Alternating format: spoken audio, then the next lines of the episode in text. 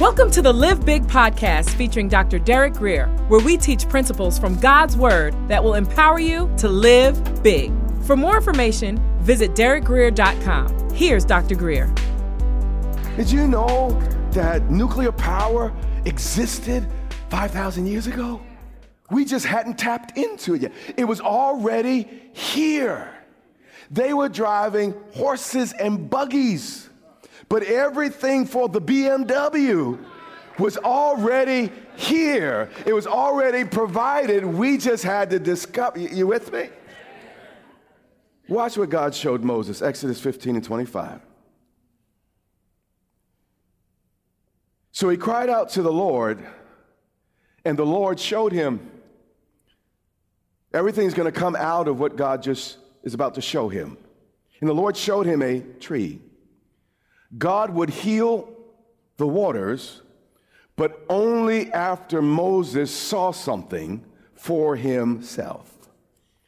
God never intends to have a second-hand relationship with any of his children. Peter walked on water because Jesus told him to come, not just because someone else was doing it. What I'm trying to do is, even before I begin this series, I want to protect you, because the enemy's going to come and whisper some crazy things in your ear, and I need you to understand what the devil wants to do is take something beautiful like healing and turn it into something oppressive and cruel. And begin to beat you over the head with it because, you know what, you got sick. Or you know, if you were really a Christian, you would have been healed 6 weeks ago. Or if you really, really loved God, and if you really had faith, that family member would not have died. The devil is mean. The devil is cruel. And he will steal every joy from us if we let him. But my Bible says this, Romans 10 and 17. Faith comes by you hearing, and hearing by the word of God. This is important.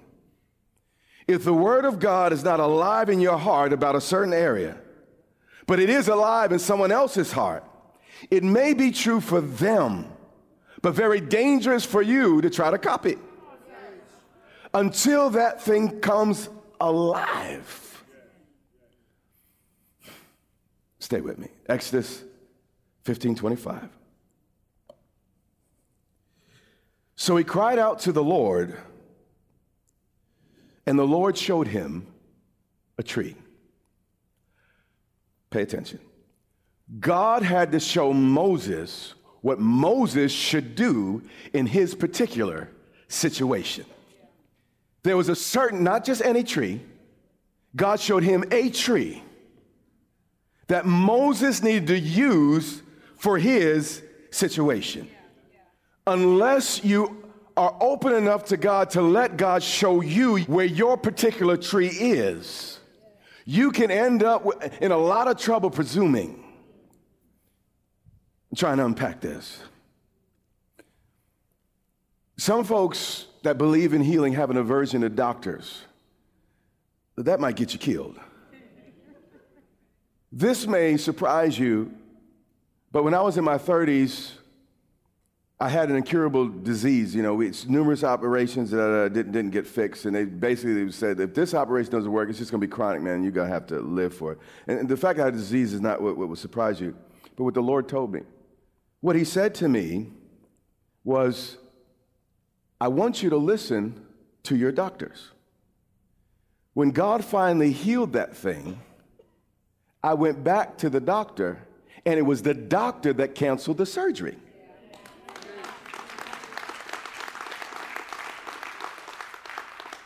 You can hear these truths and become so super spiritual and prideful, and it can hurt you. Some people have this thing alive in their heart, and they can do things you can't because it's not that big in you yet. I mean, you might hear today this message, but most of God's answers come in seed form. It starts as a seed. The day you put in the seed, and even the day the plant starts to germinate, it pops its head above the earth's surface, that's not the day you can eat fruit of it. And what happens is sometimes we hear a truth, And it's really true. And God's really started to work in us. But we try to step into it like it's fully mature, like we really have a hand. Do you understand what I'm saying? And what we got to learn is to wait on the Lord till we know that we know that we know until it gets so big in you. I notice with women who are pregnant and trying to have babies, you know, they're a couple months in, and often they don't want to tell anybody. But then when it starts getting really, really big in them, then they call up everybody. And we have to recognize with every subject that it begins in seed form. And don't get discouraged because you don't yet have the fruit of that person that's been walking in that truth for 20, 30 years. Some of you in this room, this is the first time you really even heard the subject the way you're about to hear it discussed today. And when Moses cast it into the waters were made sweet. God not only showed him the answer, pay attention, Moses had to do something with that answer. Throughout the Bible, the recipients of God's healing power almost always had a role to play. Now, listen, there's a difference between a miracle and a healing. Typically, a miracle is like that. A healing, just based on the original Greek and language, it comes over time. As they went, they were made well. Do you understand? So healings are often a process. And for you, your first act of faith, maybe, you know what, I'm going to get those free healing scriptures and I'm going to get in that word until it starts coming alive in me. But you have to do something. Are you following me? You say, well, Bishop, this is why it's hard to teach on the subject sometimes. Well, I know pastors who were dying, sick, and they didn't tell their congregation because they didn't want the congregation to look down on them because they were ill. There's something wrong with that pastor. Let me tell you something. Not only have I been sick, I've been sick on four continents. North America, South America, matter of fact, include the Caribbean islands, okay? Africa and Europe. I remember the last time I was in Ethiopia, and we were about to leave. And for some reason, I wasn't thinking, I decided that I'd go to this restaurant, and I'd order some hot chocolate. I'm convinced that they got the milk from the cow we passed eating garbage on our way in. I'm convinced. So I drink the hot chocolate. My wife's smart enough to have coffee, full of milk, different enzymes in this milk that I'm used to. By the time I get home to our hotel, I didn't realize how many holes I had in my body. Surprised by some of them. I had towels all over the bathroom floor. Horrible. And I was going to leave in the next 36 hours. And here's the deal, just so you fully understand. It's a 20-hour flight. The first 20 minutes, you can't get out your seat. Just so you know what we're dealing with. But see, if you let immaturity delegate, well, if you're really a Christian, that would stop that nonsense. We live in a fallen world, fallen genes, stuff in our environment. You hear what I'm saying? Stuff happens to the best and the worst of us, okay? But I want to go home. So I'm believing God. I put on my clothes. We get in. We're in this bus thing with all types of smells. Everything's going on here. Bubble, bubble. Just want to bring you into my world just for a second. Okay. We're going to be over time, all right, because I want to finish this story, okay? So we get in the airport and get to the line. We get our tickets. You know, checking our luggage. Like, don't nobody make me laugh. Don't even make me talk. But I'm getting on this plane. Horrible. But I'm walking in faith. But by the time we got to handing our passports in, suddenly like that, it was gone. And I was able to fly home without embarrassment and all the rest. But healing is sometimes a process. And sometimes you got to walk through it to get to it. And you got to walk in the level of faith that you have for your situation. Let me tell you this too. I was taking medicine. Didn't work, but I was taking medicine. This was some special stuff I had going on the inside. So again, don't get weird, but listen to the Lord. Now, if the Lord is telling you not to, that's a whole another thing. But he cast it into the waters, and the waters were made what? Sweet. There he, capital H in the New King James Version, I believe, meaning God, made a statute and an ordinance for them. He wanted to make sure that they understood that this was not just happenstance. This was not just a fluke. This wasn't just God in a good mood one day and say, you know what, I'm going to heal my people. God wanted to establish as a statute and an ordinance, as a rule and a pattern for all time to come, what he wants to do with his people. Stay with me. And there he tested them and said, if you diligently heed the voice of the Lord your God and do what is right in his sight, give ear to his commandments and keep that's serious, all his statutes, I will put none of the diseases on you which I have brought on the Egyptians. Thank God in the New Testament, the only commandments he has is two, and that's to believe on the name of the Lord Jesus. How many of you know what the Lord Jesus' name means? It literally means God is salvation, Yeshua. God saves. God wants to save you for what's broken in your spirit, what's broken in your body, what's broken in your mind. He saves, the Bible says, to the uttermost, every part of us, he saves. And then it goes on to say we need to use our faith to treat people right. But since we're saying, that's the old covenant and everything, let's take a look at the new covenant. Let's take a look at 3 John chapter 2. Watch how John begins this. He says, beloved. How many of y'all beloved of God? Yeah. He said, beloved, I pray. Do you think that the Apostle John, the guy that laid his head on Jesus' breast at the Last Supper, that this is the guy that wrote the book of Revelations and all 3 Johns and the book of John, do you believe that he would pray something first that's not God's will, but then secondly, write it down to become the pattern for others if it was not right? But he says, beloved, I pray that you may prosper in all things. How did prosperity become a bad word in the church? How did that happen? The devil is the only person that doesn't want godly people to be successful. 6 amens, but all right. Beloved, I pray that you may, some people abuse, I know they're crazy, but some people abuse medicine. Some people abuse drugs, but we still use them. Some people abuse food, but we still use them. You hear what I'm saying?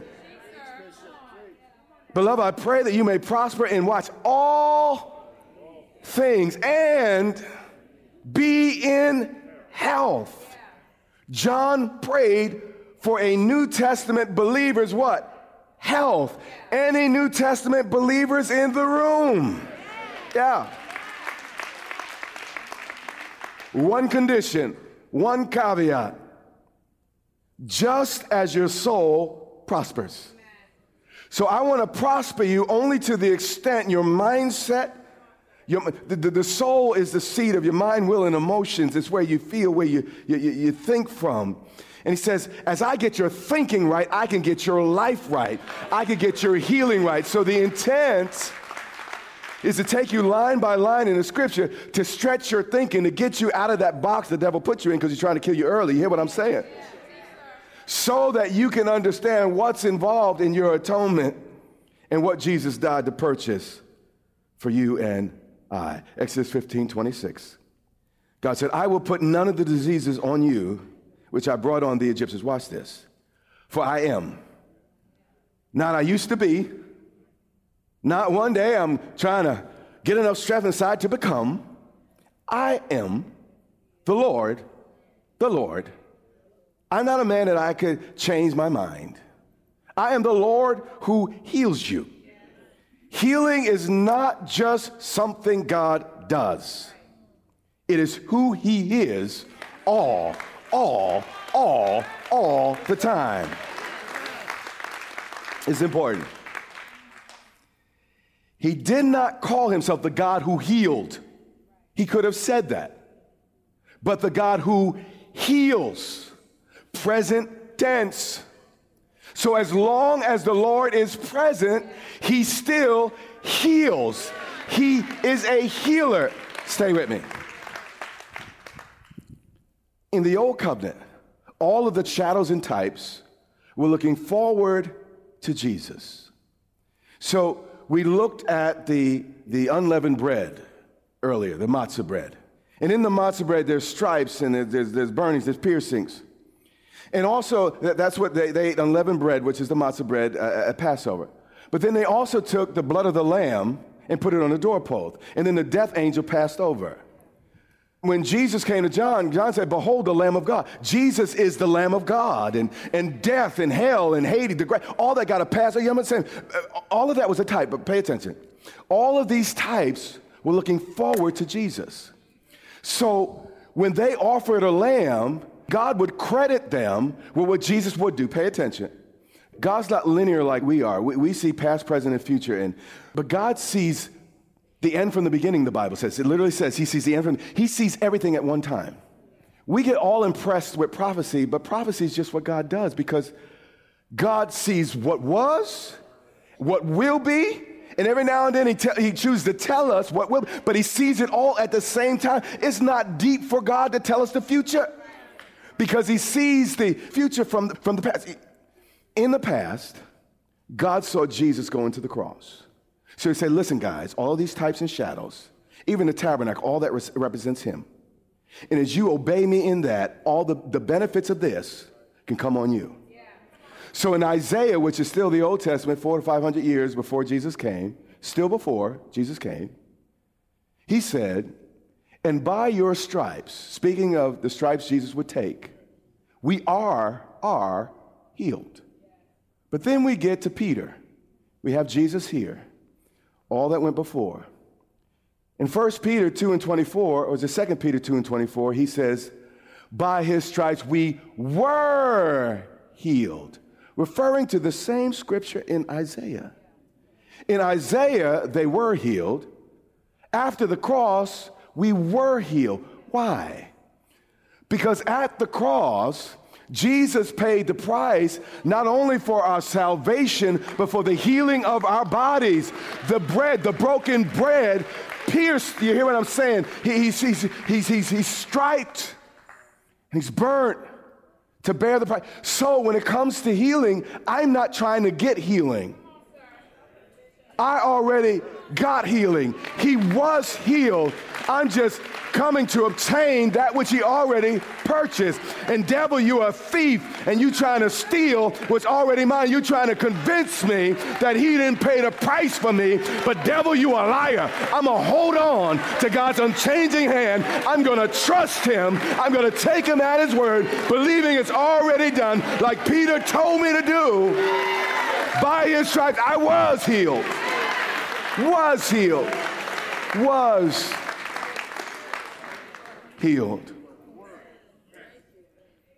Verse 27.